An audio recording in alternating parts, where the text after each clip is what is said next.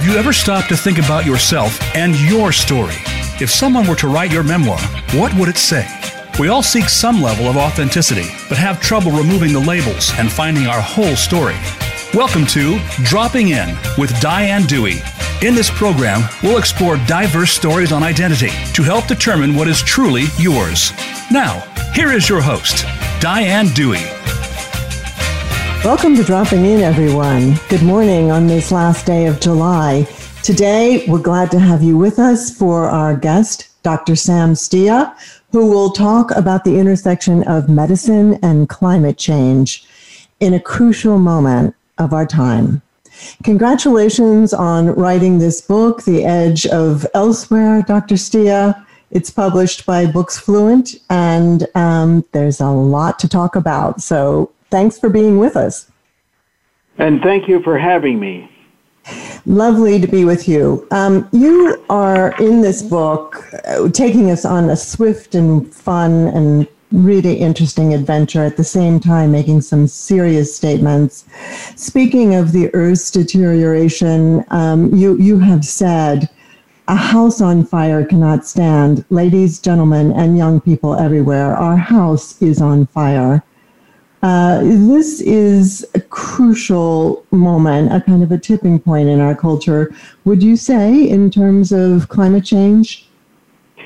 Um, we are uh, absolutely at a critical moment in human history.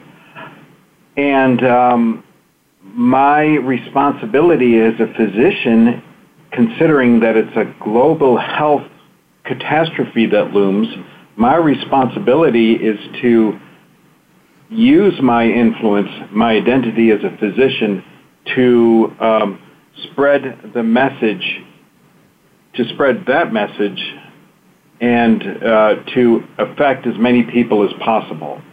Right. You took the Hippocratic oath, and you know your your first do no harm, but also just the sense of your purpose and mission in life is to help people I'm just so glad that you've brought this intersection of the two. Uh, that when we're experiencing uh, drought, famine, mass migration, and epidemics, we're talking about climate change, direct results of climate change. So it's just very refreshing for me, and I think for our listeners, to hear from an established and very uh, esteemed physician about the very real truth of climate change as science.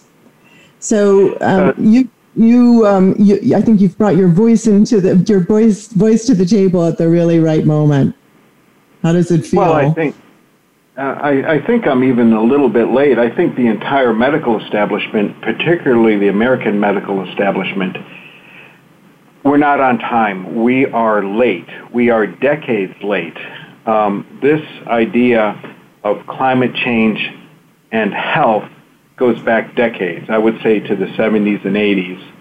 Um, I think th- this is my opinion, but and and I I am not in the majority of my opinion, but healthcare professionals, particularly doctors, are lapse and I would say even negligent in promoting the idea that climate change is real science, and I believe it absolutely is real science, and it's as real as the science I use to treat people.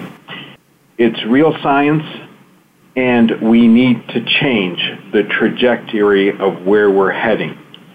Doctors are negligent. I see it every day with my own practice, in my in the hospital with my peers, and I even encounter it in my discussions with medical organizations.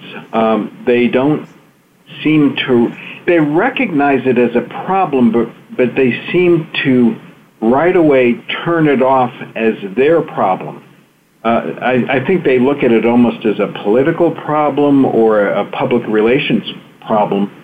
But again, doctors, you mentioned it from the Hippocratic Oath, doctors are to do no harm first, but in this particular case, silence and the way doctors are acting is harming people. It's enough to and, make you uh, cry. and it really. threatens It's- and it and it threatens human health on a global scale. And what percentage, let's just try to quantify it, when you, you know, in your, you, you have a microcosm, clearly there's a lot of denial in the public eye at large, including politicians, including people that could make a significant difference, as I believe doctors could. Um, you know, in terms of awareness, what's the percentage of, say, people who have woken up to these connections versus Now, um, I- yeah, I understand. I see. I work in more or less a rural hospital setting, so um, I I can't speak from an urban hospital setting. I, I've worked in central Pennsylvania for 25 years, but I could say it's it's it, it's a very tiny minority of doctors that I, I would say a, a, a fairly good percentage of doctors thinks climate think that climate science is real. Um, probably 50% or maybe more. The problem is that uh, the vast majority of physicians don't consider it a health issue and don't consider their input as essential or even required. And that is the problem. Doctors have sidelined this issue and have um, let it fester as someone else's issue, politicians, perhaps environmentalists, and, and have left environmental scientists alone.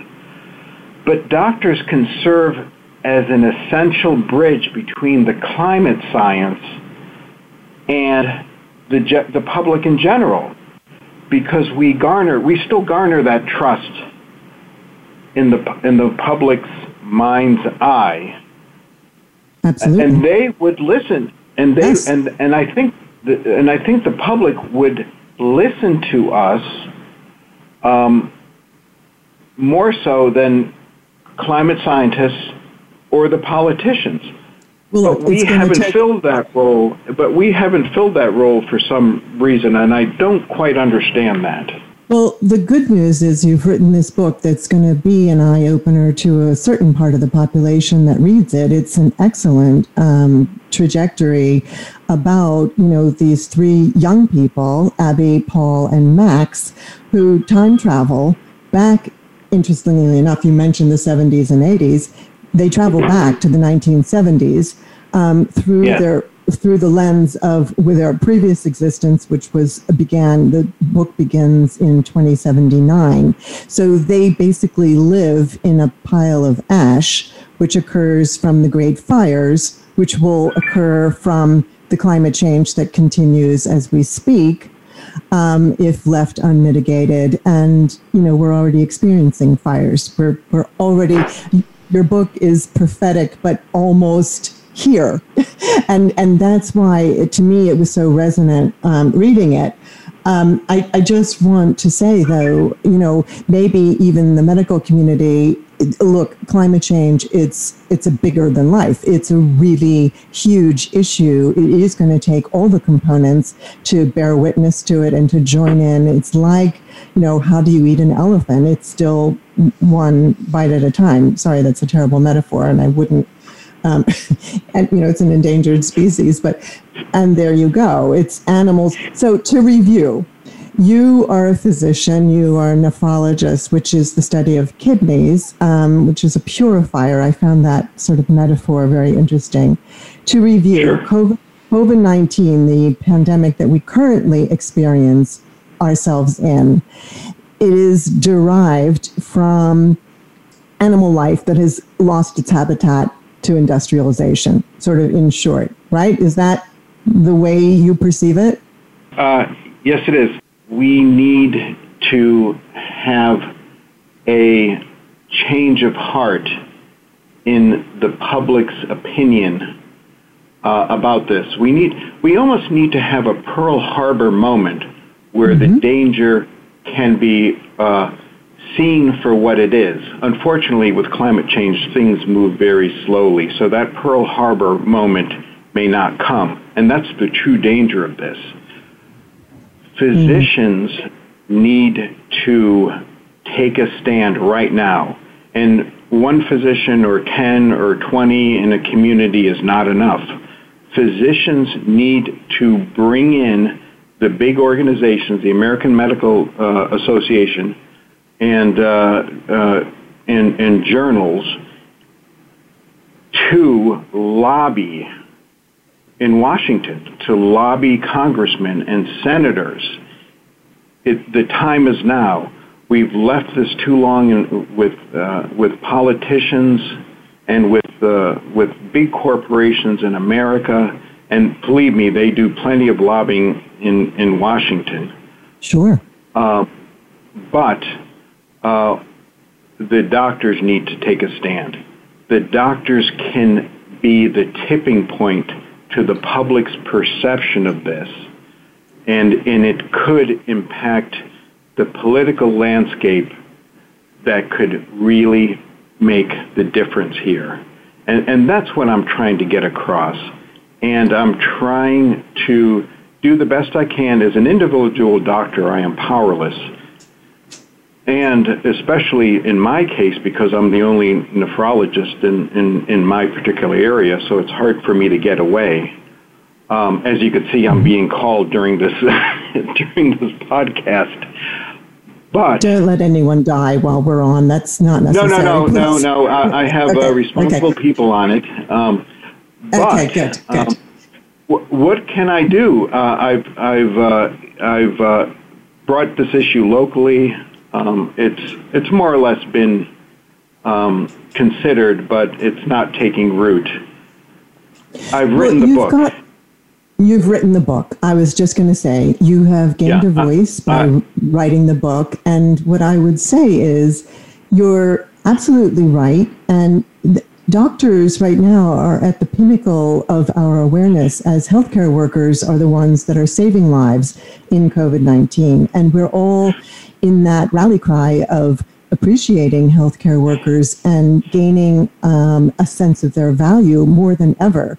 So if there was a time when you you know had our ear, it would be now when we're thinking and, you know we seeing ICUs across the country and the world. Oh sure, uh, COVID nineteen is I look at it as an opportunity. It is COVID nineteen. The pandemic is global it involves healthcare. It involves the vast resources of healthcare. It, it involves politics. It is climate change. Uh, it is a dress rehearsal for the climate change um, disasters that are approaching. Mm-hmm. Doctors are on the front line now, and doctors will be on the front line when the uh, when the worst of climate change happens. And we're not talking about generations away, we're talking about decades away. The characters in the book the, the characters in the book deal with the uh, effects of uh, climate change in only 60 or 70 years from now. I do believe that if this issue isn't addressed in the next decade or two, we are facing uh, perhaps a world that will be unrecognizable in, in 50 years, in, in 60 or 70 years.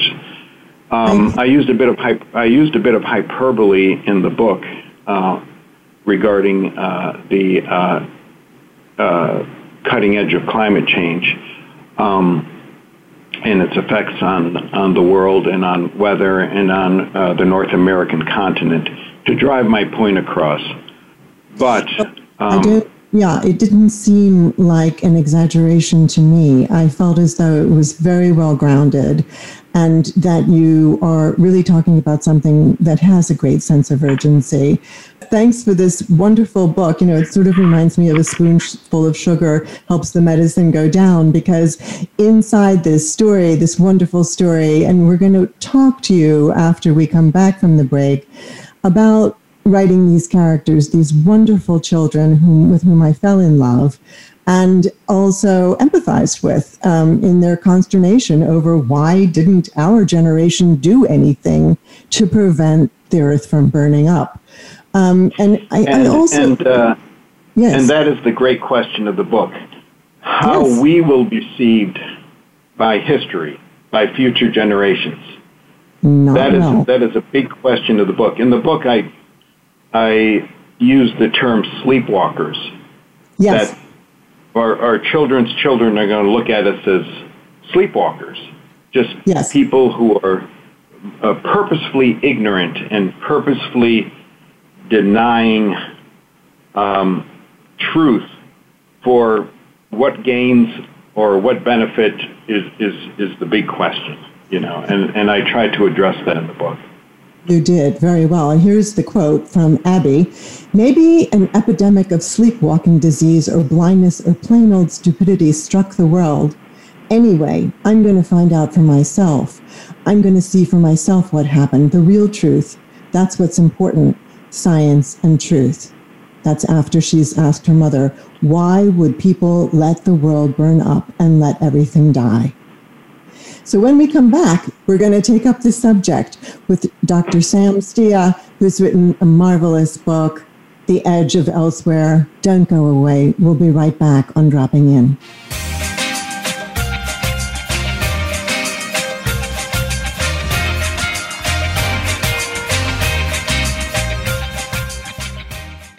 Become our friend on Facebook. Post your thoughts about our shows and network on our timeline. Visit facebook.com forward slash voice America. Books Forward exemplifies excellence in book marketing and promotion, representing New York Times bestsellers, national award winning books, and books that catch fire on social media and in the digital realm. Books Forward creates ambitious campaigns with unlimited possibilities for sparking buzz while creatively cutting through the noise. Your book deserves to launch with experts who have set the bar in the industry. To learn more, visit booksforward.com or send us an email at info at booksforward.com. A JKS Communications Company. Are you finding your frequency? It can be described as that space between failure and success. It's the future of digital media. It's finding your voice. It's engaging topics, content, and ideas. Jeff and Ryan discuss the digital media space and all of its aspects. It's about making the mistakes, taking the chances, summoning the intestinal fortitude to step out of your comfort zone, and discovering what you can accomplish when you decide to try, decide to learn, decide that you have something to say, and find your frequency. Live Fridays at 12 noon Pacific Time, 3 p.m. Eastern Time on the Voice America Variety Channel. Streaming live the leader in Internet talk radio. VoiceAmerica.com.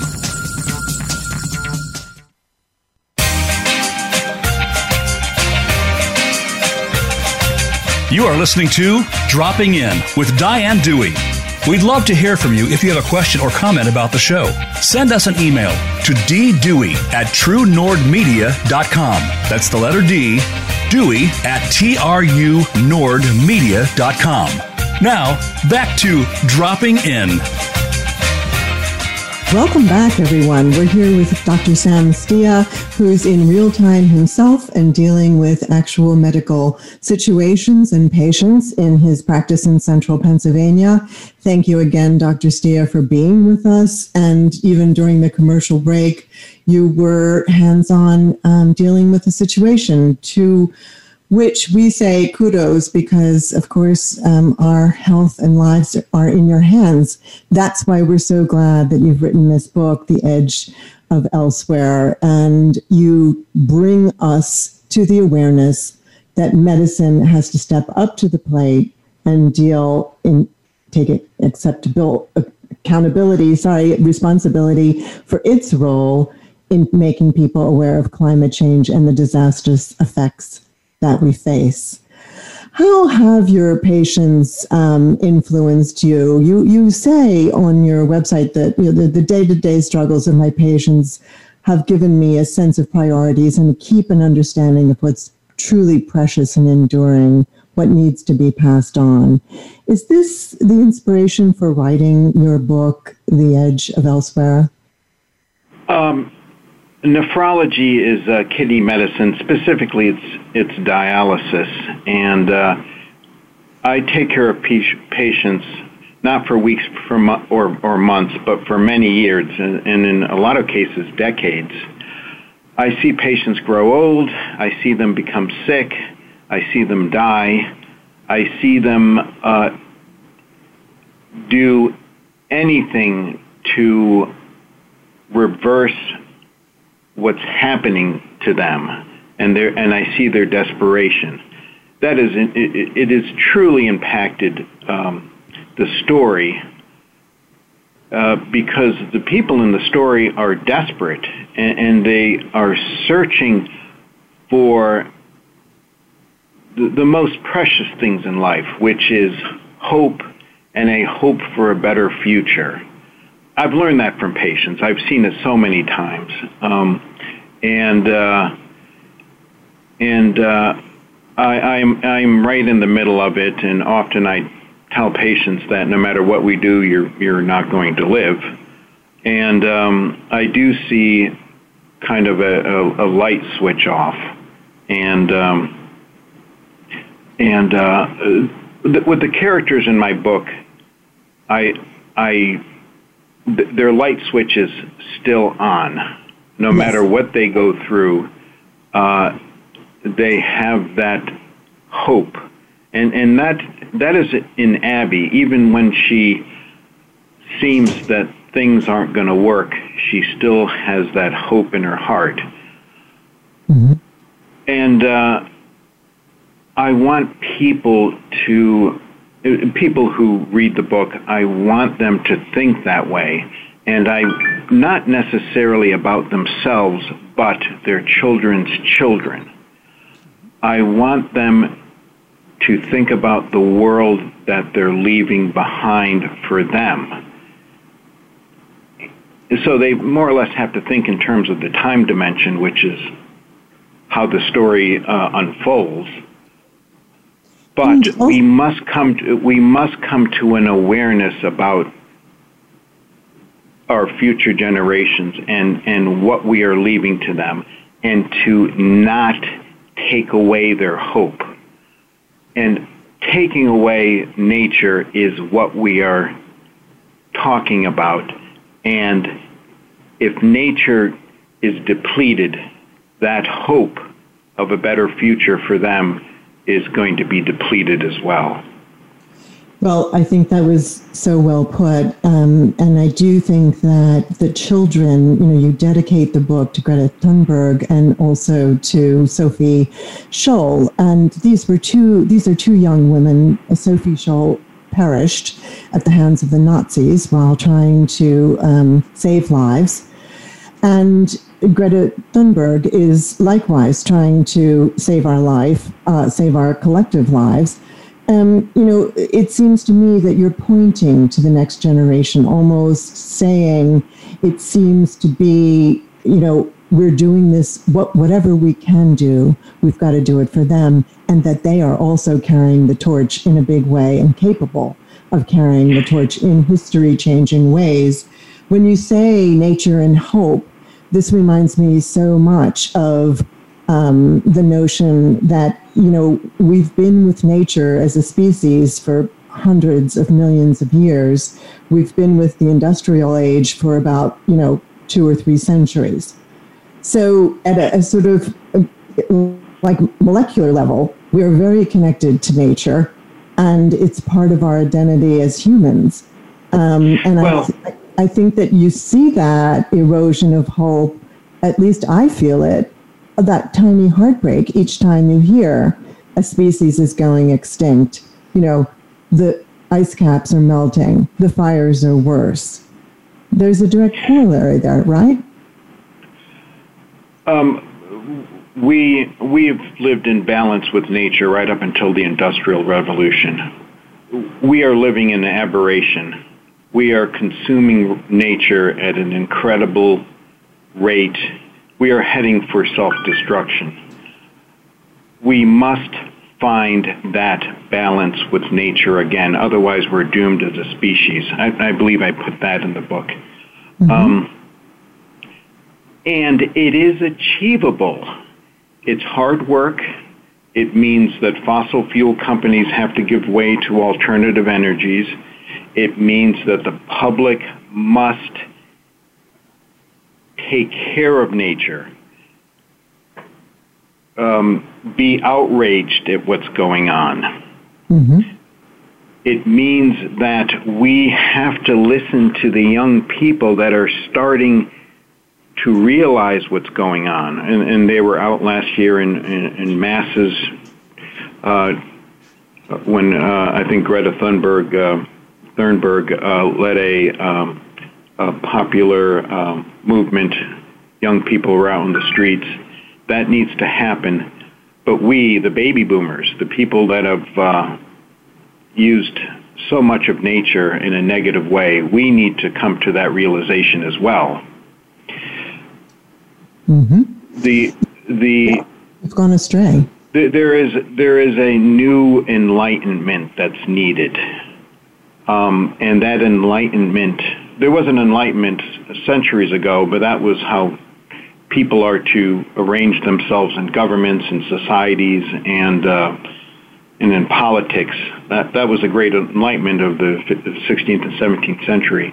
But a new enlightenment is needed not people with people, but people and nature. And that enlightenment means to find a balance of sustainability for both.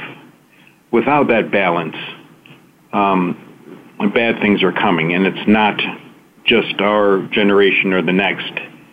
Um, it's not it's I'm sorry, it's not in the many generations ahead, but it's in our generation and the next one, our children, basically. And uh, right. that that was a major that was a major point in the book as well.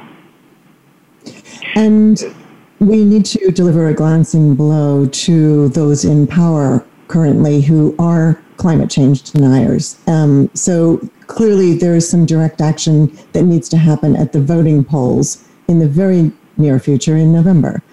Um, I'm just going to call that out as part of the, the rebalancing because we're not going to get anywhere if we don't have leadership that's on board. Right? The status the status quo is not working.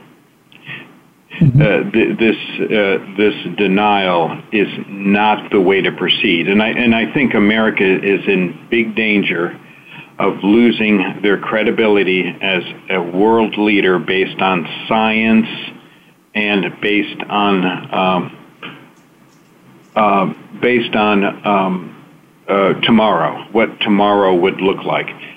We, I think we won the Cold War basically because other people in other countries, particularly the uh, you know the the Soviet bloc com- countries in Europe, I, I think they wanted to be us yeah. You know, they saw Hollywood, they saw how we acted, they saw the things that we did and, and the cars that we drove, and they said, enough of this system. I want to be like uh, America. You remember in uh, China during the T- Tiananmen Square incident? They, I think, I remember this. They built a Statue of Liberty, a little image, a little model of the Statue of Liberty. I mean, it was it was big. It was about the size of the car, but they were telling the people in power, we've had enough of this. We want to be like America.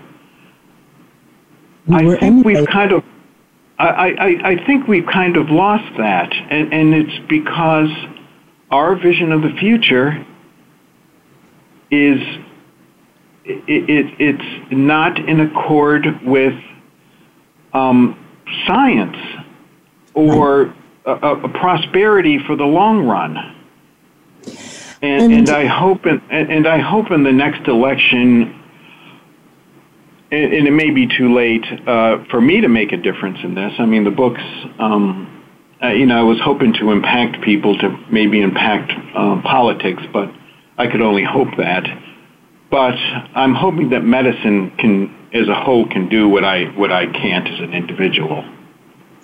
Well, you've started something, and we're gonna we're gonna jump on board with you and keep the momentum going. Um, I would urge people to read the book, The Edge of Elsewhere, and we're speaking today with Sam Stia. He's a practicing physician, proud husband, father, and wonderful oh, father of a wonderful son and daughter. Um, I have to think that that influenced your uh, motivations too, Sam. Some time ago, uh, reading now from your biography, some time ago, Stia took a simple and deliberate step back from the complexities of life to see himself in a much bigger picture. Within the context of a past and future, within the balance of the human species with nature, and with what is truly lasting beyond one's own years. His great hope is that others in healthcare, physicians, nurses, therapists of all kinds, scientists and administrators, and young people everywhere will join him in the fight to better inform the public that climate change is the greatest imminent health challenge humanity has yet to face. And yet, without these critical resources, uh, Sam, you know, if the medical community it seems to me if they were more on board and said yes we're we're now fighting for our lives and as you say america has lost its sheen you only have to look at our covid numbers to understand that we don't have things under control while other countries in europe have seen shrinking COVID in- incidences. So yeah, we're not the country that's being looked up to anymore. But what I, I you know, what I want to ask is, in this country, as you understand the way it works, if the medical community were on board, would more resources be brought to bear in this fight? Uh, uh, look at the notoriety that Dr. Fauci has, um, and he's he's uh, he's basically a, a celebrity now in weighing in favor of science and logic, and and I think people are listening if it wasn't for him, less people would be listening, would be in a uh, worse uh, situation as far as COVID's concerned. I think uh, medicine in big organizations need to be more vocal and lobby the government and Washington directly about climate change, much in the way that uh, the CDC and the NIH is trying to do now with individuals like Dr. Fauci, um, uh, like they're trying to do with COVID. Uh, I think medicine needs to be more vocal and and and much more in the news than just uh, being in these. Um, uh, then uh, doctors and medical organizations have a tendency to put out alerts and memos and papers. We need much more than that now. Um, we need individuals. We need people. We need a, a people that can speak for doctors as a whole to be out there in the news talking with politicians, talking with the people in power. We can't, we can't be in the sidelines anymore. No. And Dr. Fauci, um, I'm happy to report, has higher ratings, approval ratings, than the current sitting president. So I think that the other thing people, it's dawning on us is this is not an isolated case, COVID 19. This is something that will recur. And the role of medicine and figures like Dr. Fauci will continue to be imminent and extremely important to all of us and will act as a kind of leadership. Similarly, CEOs of companies that, you know, like Tim Cook at Apple, who says, you know, we're going to be carbon neutral by 2030. That's not that far off. You know, carbon neutral, that's a really important goal for a lot of, um, you know, that's the direction that that industry has to take. And your thoughts on that? In order to be com- uh, carbon neutral by the end of this decade, which we must be to have any impact on the trajectory we're on, boy, we need a, a mobilization of society, of, of government, of, uh, of the government's resources, almost to the degree, I would say probably to the degree of the, of the uh, efforts during the Cold War, to win the Cold War, what we had to do to, um, or even World War II. I mean, this is, this is a, um, a societal um, shift, a, a, tectonic shift in, in society on all levels, from government to the public to um, businesses to the free market. And again, doctors can lead the way. We still have that, we still garner the trust of the public to serve as the catalyst for this. And that's what I want to, that's my greatest message. That, that's my biggest message that doctors and healthcare professionals need to start waking up people. Mm-hmm. Well, I applaud and just honestly commend you. Um, I think, Sam, we are going to, we're headed for another commercial break, but you've left us with so much to think about. And I especially love the word serve because I think that is what we do, the medical community does, and they can provide leadership in a vacuum that otherwise exists. When we come back from the break, we're gonna we're gonna lighten it up a little bit. We're going to try to ask the question and answer the question: How does a quiet nephrologist from um, central Pennsylvania come out and write a book as grand and almost classic as The Edge of Elsewhere? And what motivated you? Don't go away. We'll be right back on Dropping In.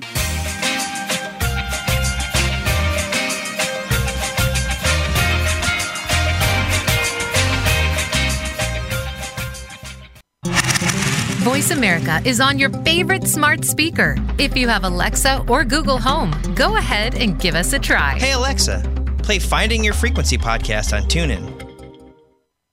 She Writes Press is an independent publishing company founded for women writers everywhere. Together with sister company Spark Press, serving men and women, it is both mission driven and community oriented. The aim is to serve writers who wish to maintain greater ownership and control of their projects while getting the highest quality editorial help possible, traditional distribution, and an in house marketing and publicity team. In 2019, She Writes Press was named Indie Publisher of the Year. You can find out more on SheWritesPress.com.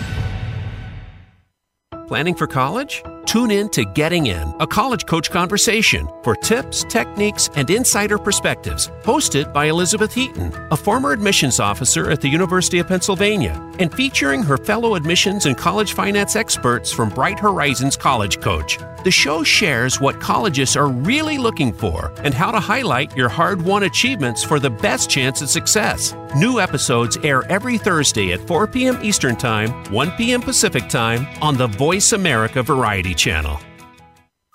Streaming live, the leader in Internet Talk Radio, voiceamerica.com.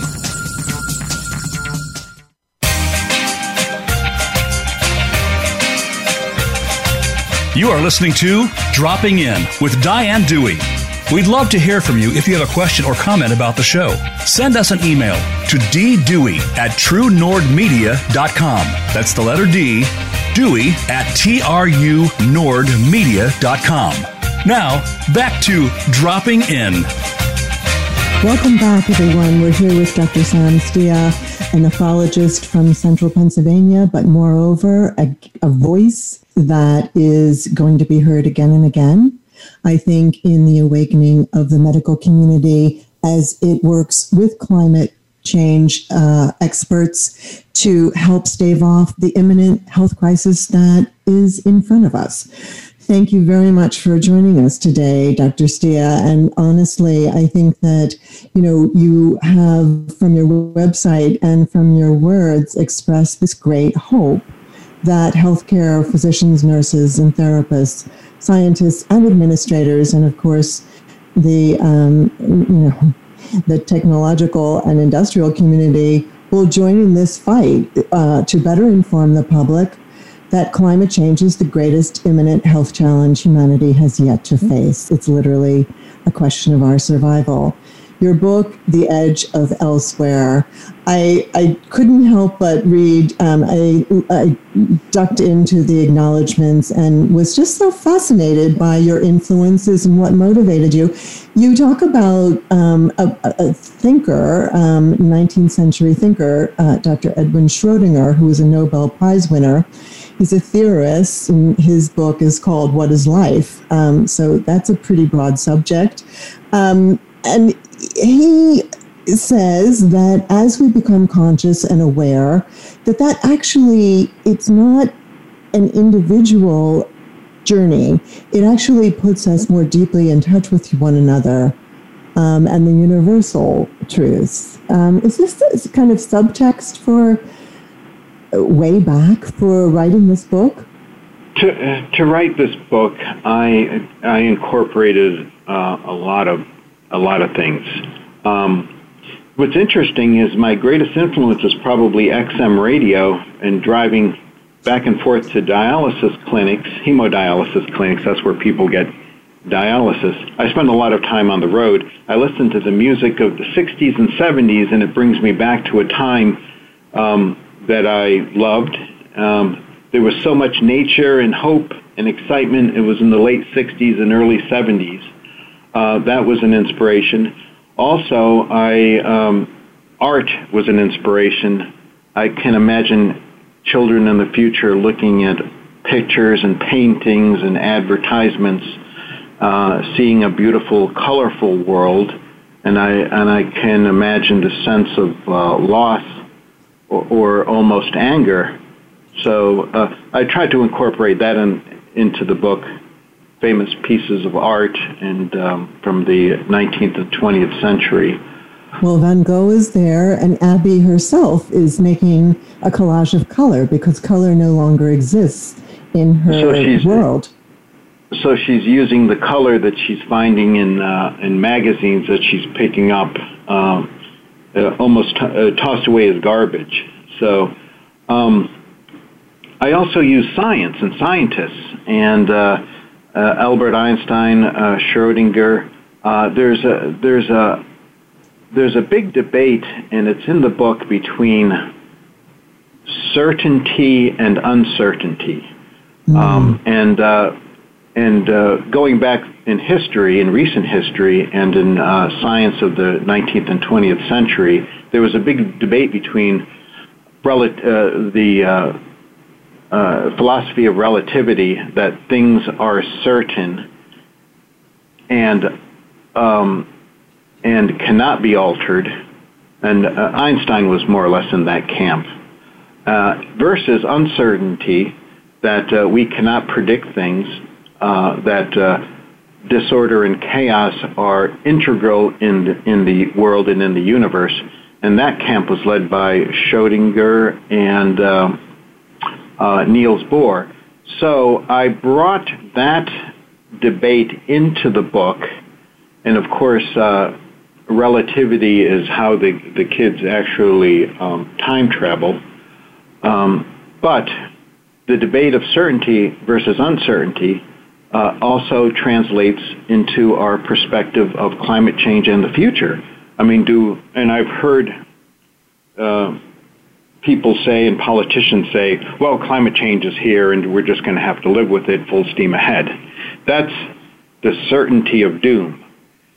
Uncertainty is the young people trying to impact the world and uh, and um, bring about change.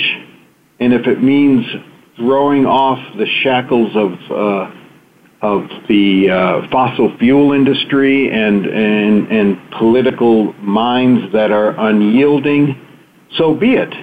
Let us create uncertainty so that we may impact the future. That conflict exists today, and it's in the book, and uh, and uh, it's in the book through um, one one of the mem- one of the uh, uh, kids in the books, Paul he spent his whole life as a recluse. He has asthma. He's afraid to go outside. but he brings this into the book. And also, uh, later on in the book, um, when the uh, kids realize the forces they're dealing with, um, they the debate is brought forth again by the people that try to stop them from doing what they need to do. So. Mm-hmm and they enlist the support of a an alternate universe John Lennon, which is fascinating. I mean, if you want to read something that's multi-layered and, as you say, lots of influences from pop culture and the art world and you know the theoretical world, this is the book, The Edge of Elsewhere. I thought Paul was fascinating character because because of his debilitating asthma, he of course spent his time in his room becoming intellectually uh, gra- grounded in many theories and exploring the world of the mind. Um, I thought he was well, he was fascinating yes. that way, and the relativity. It's so interesting to me. There seems to be some contradictional. Most most good things do have contradictions. Einstein's relativity. This is quoting you now. Uh, predicts that the fabric of time space or space time can be torn at those overlapping points, creating a temporary inter dimensional portal. These portals are called wormholes, and that's what the children took to go back to the 1970s. It's interesting to me that you know Niels Bohr represents uncertainty, and Einstein, with all the relativity, represents certainty. It's a fascinating dichotomy to me, one that you bring up, and I love that people like Greta Thunberg are pushing us to our level of discomfort and pushing us towards the uncertainty we need to face these issues. Yeah, uh, Einstein never accepted uh, quantum mechanics. Quantum mechanics is uncertainty inherent in the universe. He never quite accepted it, and and again, I use that in the book, and and I and I drew uh, um, parallels with mindsets today: certainty versus uncertainty. Um, and uh, it's interesting that uh, each character in the book brings a specific, um, um, I would say, um, talent or uh, aspect. For example, uh, Abby brings in the art world and literature. That's how she seeks hope in the in the future by turning to books by exploring the uh, ruins of Princeton University, searching for things. She finds color, she finds books. That is her medium to hope. Paul, very sickly, asthma, can't go outside because of the dust. He finds hope, and it's, and it's mentioned in the book, he finds hope through his thinking and, and using his mind. He refers to, to everyone else as the uneducated. In other words, he's seeking enlightenment through uh, the books that are available to him. Max is a, a, very interesting character. He's kind of the bridge between the two. Their neighborhood, uh, Abby's, Abby's neighborhood friend. He brings the tangible things, and he brings hope basically because he sees the world, the, the, the world of 2079 is just a place that he has to live that he has to exist, that he's making the best of things. His hope is primarily through his growing relationship with Abby. They're both 14 years old, and uh, Abby is his hope, and their relationship is his hope. So she depends it, on him as well for emotional yeah, support. Yes. It, it, all it all it all swirls together, and it really comes to a head. It, it, it's all unified toward the end of the book. I we bring in John Lennon. Alert. Yes. Oh, oh, okay. Uh, I'm I'm not going to uh, spoil things. John Lennon and what he did in New York in the early '70s is the hope coming in from the past, what we were like back then in the Vietnam era. We the were full of hope. Era. Yes, the imaginary. Um, we were full of hope. Young people had the drive and the energy to see what was happening, and they went out in droves trying to change things, and they changed things. They they they changed the world. We've lost that, and and I made that quite clear in the book that that we ourselves I'm, I'm 57 years old. I was a kid back then. But uh, a lot of the people now that are so hung up on status quo, keeping things as is, business as usual, that's the American way, were the same people that probably wanted to be a big part of the change in the late 60s and early 70s and, and saw themselves differently back then. So, something's lost. Something's different. Absolutely. I want people to, uh, and I, yes. I want people to read the book and perhaps take a good look at themselves, who they are, who they become, what their values have become. Think again because Think we could again. still be those people. We could still be those people that we were. Exactly. I'm speaking now because to the I'm speaking now to the baby boomers out there. Yes, and as one, I mean that was me. I was protesting, and the big question is the arc of how hippies and revolutionary thinking uh, kids that we were became baby boomers, consumptive, um, and altogether sleepwalking that's a real arc. And I think you have helped us um, regain some of ourselves, go back to the garden. We've got to get back to the garden, literally and figuratively. And you've brought us these three wise men, sort of um, symbolic children, three children on a journey um, through the book, The Edge of Elsewhere.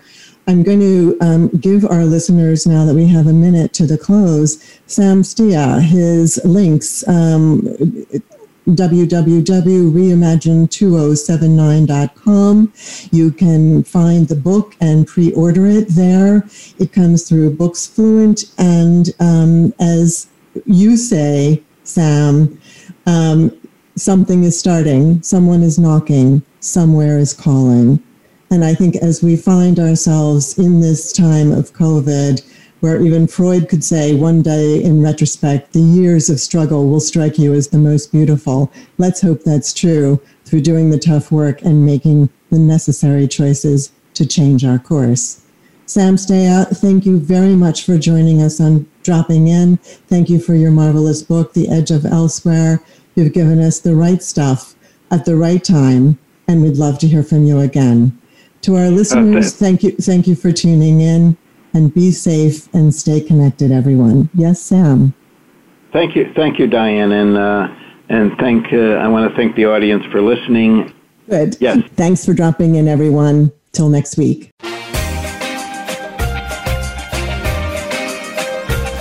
Thank you so much for dropping in. Please join Diane Dewey again next Friday at 8 a.m. Pacific Time and 11 a.m. Eastern Time on the Voice America Variety Channel. We'll see you then.